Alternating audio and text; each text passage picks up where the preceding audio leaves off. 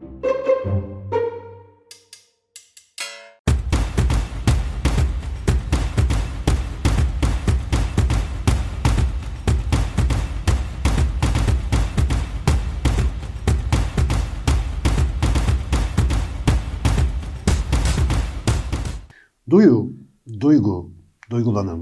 Hisler falan. Şimdi bugün biraz bu tabirler üzerine konuşacağız sizlerle. Çünkü bu kavramlar günlük hayatta sık sık dilimize belki geliyor. Hele bazılarını çok sık kullanıyoruz. Duyu, duygu falan gibi. Ama anlamları konusunda da biraz böyle çok hemfikir değiliz ya da çok anlamlarını düşünmeden kullanabiliyoruz. Bunların üzerine biraz konuşup anlamlarını acık e, etraflıca tarif edip sonra da bunların aslında bizim için ne anlama geldiği, ne öneme sahip olduğu üzerine kısa ve öz bir açıklama e, toparlamaya gayret edeceğim efendim bugün. Bu arada zor bir mevzu. Yani bu konu en son işte alfa yayınlarından çıkan afektif nörobilim diye böyle bir tane kitap var vallahi kalınlığı şu kadar. Hani onun içi komple ki daha eksik konu kalmış içinde yani öyle söyleyeyim. Öyle de bir mevzu ama tabii ki burada bir işte 5-10 dakikada e, konuyu e, en azından hayatta kullanacağımız kadar özetleyebiliriz. Efendim Duyu. Önce bununla başlayalım. Duyu dediğimiz şey dış dünyadan ya da bedenimizin içinde olan bitenlerden haberdar olmamızı sağlayan alıcıların e, ve o alıcılardan gelen verilerin değerlendirilmelerinin sonucu olarak algıladığımız şeyler. E, mesela işte şu anda bir ses duyuyorsunuz. Eğer bunu yolda podcast falan olarak dinliyorsanız ya da bir video olarak izliyorsanız sen bir şeyler görüyorsunuz, sen bir şeyler duyuyorsunuz. Görme ve işitme dediğimiz duyulardan alınan veriler ses dalgalarının ve işte ışık dediğimiz elektromanyetik dalga parçalarından gelen veriler beynimizin anlayacağı elektrik sinyallerine dönüştürülüyor. Beynimiz bu elektrik sinyalleri hani alıyor. Diyor ki çok gür saçlı bir adam bir şeyler anlatıyor falan filan diye böyle bir takım yorumlar yapıyor. Benden bahsediyorum tabii ki. E, dolayısıyla beynimiz aslında duyular aracılığıyla dış ve iç dünyadan haberdar olmaya çalışıyor. Duyularımız son derece sınırlı şeyler. Bunu daha önce çok defaatle konuştuk, farklı vesilelerle anlattık. Dünyanın çok çok çok çok çok çok küçük bir kısmını algılayıp onu tamamen bizim anlayabileceğimiz bir formatta yeniden üreten, işte algı dediğimiz bir içsel dünya yaratan bir sistemimiz var. Ama netice itibariyle duyular dış dünyadan haberdar olmamızı sağlayan alıcılar diye özetleyelim. Şimdi duygu ise arada bir harf fark var ama bir hayli farklı. Bunların İngilizceleri tabii biraz daha farklı. Mesela duyu dediğimiz şey sensation, duygu dediğimiz şey ise işte emotion, feeling, affect falan diye geçen terimlerle ifade ediliyor. Nedir efendim duygu? İçsel olarak hissettiğimiz bir takım deneyimler. Fakat bu deneyimler genellikle duyu alıcılarımızdan gelen verilerin değerlendirilmesi sonucu ortaya çıkan kişisel bir takım yorumlar ve içsel deneyimler. Şimdi bunlar çok özel, kişiye has, parmak izi gibi farklı. Bunu hepiniz biliyorsunuz. Yani mesela bir film seyrediyorsunuz. Biri beğeniyor, öbürü beğenmiyor. Birinin filmde dikkatini bir yer çekiyor, bir başkasının bambaşka bir yer çekiyor. Ve biz aslında dışarıdaki uyaranlar hepimiz için aynı olsa bile onlara verdiğimiz içsel tepkiler açısından farklı şeyler deneyimliyoruz. Dolayısıyla duygu dünyası biraz karmaşık böyle algoritmaya gelmez. Herkes için otomatik efendim tarif edebileceğimiz basit bir yapılanması da pek yok gibi. Ama nasıl üretildiğini anladığımızda duygularımızın niye bu kadar çeşitli olduğunu da biraz anlayabiliyor olacağız. Bu arada birkaç tane duygularla ilgili yan tabir var. Mesela duygulanım dediğimiz bir şey var. Şimdi duygu tanım itibariyle korku, öfke, arzu, haz falan diye isimler verdiğimiz o duygular. Yani bunlara işte farklı tipte işte emotions diyorlar İngilizce'de. Duyguların adları bunlar. Duygulanım ise o duyguyu hissettiğimiz zaman yaşadığımız toplam deneyimin adı. Yani mesela aşık olmak aşk hissetmek bir duygu. Ama karnımda kelebekler uçuyor, sabahları Leyla ile uyanıyorum falan şeklindeki bütün o deneyimin hepsi birden bir duygulanım aslında. Yani his ise bunun bedenimize yansıyan kısmı olarak düşünülebilir. İşte şuramda bir şey hissediyorum, şöyle bir şey oluyor. Bunlar da hissettiğimiz kısımları. Bu arada bu tabirler tam olarak üzerinde yüzde yüz anlaşmaya varılmış tabirler değil en önemli sorunumuz çeviride yaşadığımız kayıplar. Zira biz bunların büyük bir çoğunluğunu başka bir dilden Türkçe'ye çevirerek kullanmaya çalışıyoruz. Ve tabii burada bir takım kişisel ve kültürel tercihlerimiz de oluyor. Ama sonuçta e, ufak bir zorluk çıkıyor karşımıza ama o zorluğu halledersek iş çözülüyor. Her konuşmaya başlamadan önce bu tanımları bir yaparsak, yani kelimelerle ne kastettiğimizi anlatırsak daha kolay iletişim kurabileceğiz. Dolayısıyla bu kısa anlatıda ve benim aslında genel olarak açık beyinde hani anlatmaya çalıştığım her şeyde bu kelimelere biraz önce bahsettiğim anlamları vererek konuşmaya gayret ediyorum. Ya ben bir duygu dediğim zaman izole, hepimizin adını bildiği ve çeşitli şekillerde e, deneyimleme tecrübesine sahip olduğu bir takım içsel deneyimlerden bahsediyorum. Duygulanım bedensel olarak yaşadığımız o hal, his ise işte onu nerelerimizde nasıl hissettiğimize dair daha ayrık bir farkındalıkla ilişkili bir şey. Şimdilik bunu böyle kabul edelim. Fakat genellikle şöyle bir şey oluyor. Hani günlük hayatımızda da çok deneyimliyoruz bunu. Mesela o kadar sinirlendim ki abi hakim olamadım kendime yıktım kırdım falan ya da işte duygularıma esir oldum falan gibi. Mesela birçok insan e, işte suçlandığı konuyla ilgili kendini savunurken böyle bir şey kullanıyor. Yani duygularının onu yönettiğine dair bir bahane sıklıkla insanların kullandıkları bir gerekçeye dönüşebiliyor. Gerçekten öyle mi acaba? Gerçekten duygularımız böyle bizim bilincimizden bağımsız olarak oluşup da bizi ele geçiren ve bazen böyle özellikle hani uç koşullarda bize istediklerini yaptırabilen şeyler mi? Çok sevdiğim bir örnek var. Mesela bu örneği muhtemelen ya da bir benzerini hayatınızda yaşamışsınızdır. İnşallah aynısını yaşamamışsınızdır bu arada. Diyelim ki çok sinirlisiniz. Bir arkadaşınızla kapışıyorsunuz ya da işte ailenizden biriyle fark etmez. Ama böyle yüksek sesle bağırışıyorsunuz, öfkeler hatta biraz daha marjinal olan eşyalar havada uçuyor yani böyle birbirinize bayağı saldıracak gibisiniz. O sırada telefon çalıyor. Cumhurbaşkanı sizi arıyor. Dank diye. Enteresan. Telefonda kayıtlı olsun. Varsayalım. Aa ismi görünce bir anda ne oluyor? Bir anda duruyorsun. Telefon açıyorsun. Buyurun efendim falan. Ne oluyor? Bir anda biraz önce size hakim olmuş olan o duygular, o şiddetli patlamalar basit bir uyaranla pıf diye kesiliveriyor. E hani size hakimdi, hani bütün dizginlerinizi tutuyordu.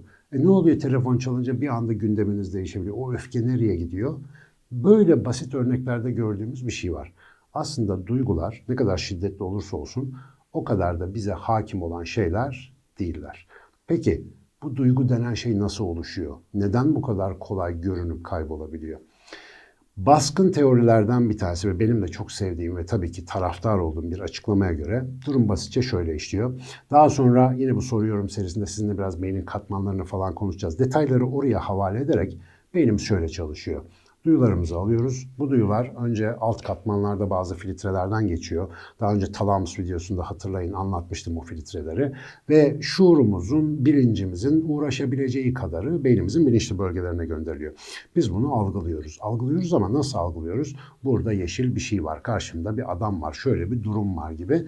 Tamamen duygusuz, işte algoritmik, nesnel tanımlamalardan oluşan kendimizce bir algılama süreci yaşıyoruz. Bunun hemen ardından bu bilgiler e, tabiri caizse veri tabanımızda bulunan diğer bilgilerle kıyaslanıyor. Yani bunlar bizim için ne anlama geliyor? Mesela vanilyalı dondurma görüyoruz. Vanilyalı dondurma tek başına bir şey değil.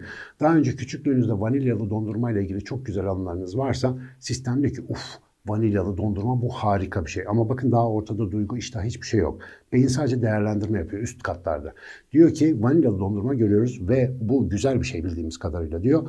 Bu vanilyalı dondurma ve güzel bir şey bilgisi kortekste birleştirilerek beynin daha alt katmanlarında bulunan limbik sistem diye bir yere gidiyor. Limbik sistem yukarıdan aldığı veriye bakıyor. Diyor ki bu vanilyalı dondurma görmüş diyor. Bir de bunu güzel olarak biliyor diyor. O zaman diyor biz bu iki bileşkeye göre güzel bir duygu oluşturalım. duygusu. Yani olsa da yesek. Ya da ah çocukluk günlerim ne güzeldi işte o sahilde yediğimiz vanilyalı dondurmalar falan gibi eski anıları coşturan, işte hipokampustan falan anıları araştırıp bulan, o güzelim duyguları çeken, biraz özlem duygusu ilave eden falan bir duygu kokteyli oluşturuluyor. Ve bu duygu kokteyli bir takım içsel reaksiyonlar tetiklemek üzere beynimizin tamamen bilincimizden bağımsız çalışan bölgeleriyle bir muhabbete başlıyor. Mesela bazı hormonlar salgılanıyor, vücudumuz gevşiyor, o tarafa doğru yöneliyoruz, cebimizde para aramaya başlıyoruz, yumurtayı satın, şey, ne yumurtası ya, dondurmayı satın almak üzere.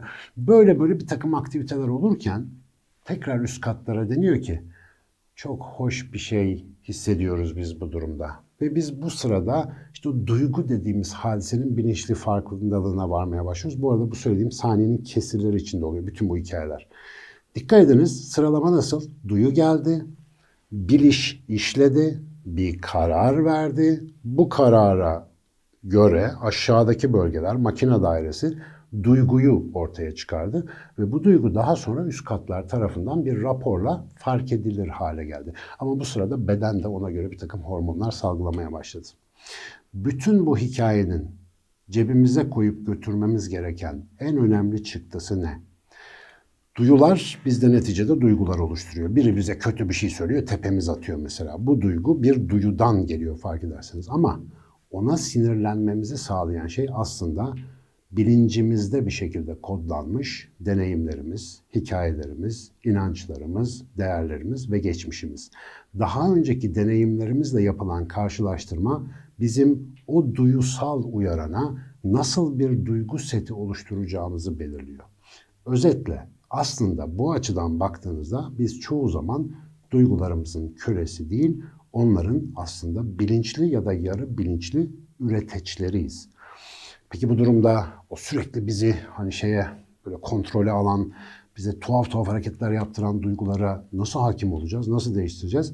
Ortaya çıktıktan sonra zor. Ama şöyle bir algoritma düşünseniz, o konuyla ilgili algınızı değiştirseniz, ezberinizle oynasanız, biraz öyle kötü duygular yaşamadan önce bir kenara çekilip kendinizle biraz hasbihal edip ya aslında bu o kadar da tepeme attıracak bir şey değil. Ben geçen zamanlarda buna niye bu kadar sinirlendim ya da niye bu kadar neşelendim ya da niye bu kadar kolay kandım falan gibi bir takım içsel hesaplaşmalar yapıp kendi zihinsel şemalarınızla oynamaya başlarsanız zaman içerisinde ilginç bir şey görüyorsunuz ki birçok terapi yöntemi aslında böyle çalışıyor.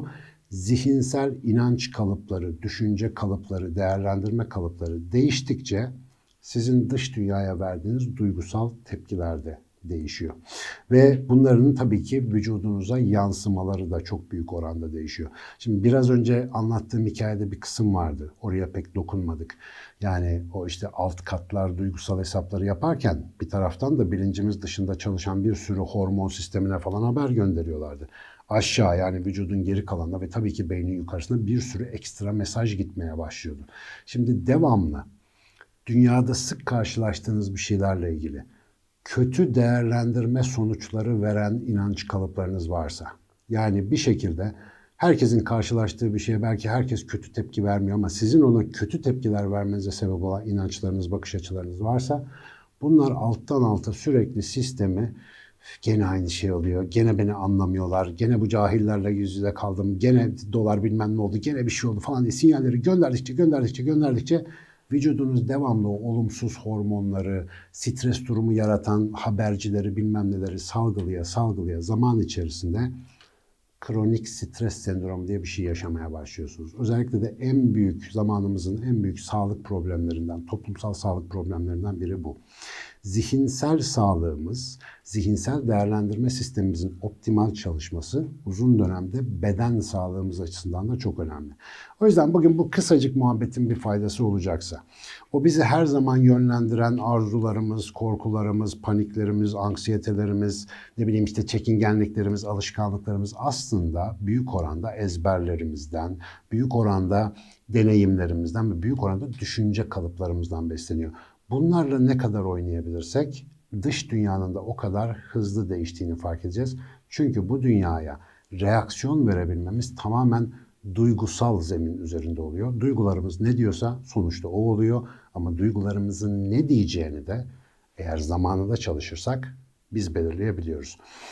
Küçükken size söylenen hakaretamiz ya da işte küfür benzeri bir terim belki çok tepenize attırıyordu ama büyüyünce Mesela ondan o kadar da etkilenmemeyi hatta onu hiç duymamayı öğrenebiliyorsunuz. Bu nasıl oluyor? Laf aynı laf. Söyleyen yine bir başka kişi. Bağlam hemen hemen aynı. Ama sizin değerlendirme sisteminiz değiştiği için artık o lafı ciddiye bile almayabiliyorsunuz. Aynen bu şekilde hayatınızda eğer sizi olumsuz etkileyen deneyimler, duygusal çalkantılar bir şeyler varsa olaya bir de bu açıdan bakmak lazım. Zamanında bakılmazsa bir uzmanla beraber bakmak şart oluyor.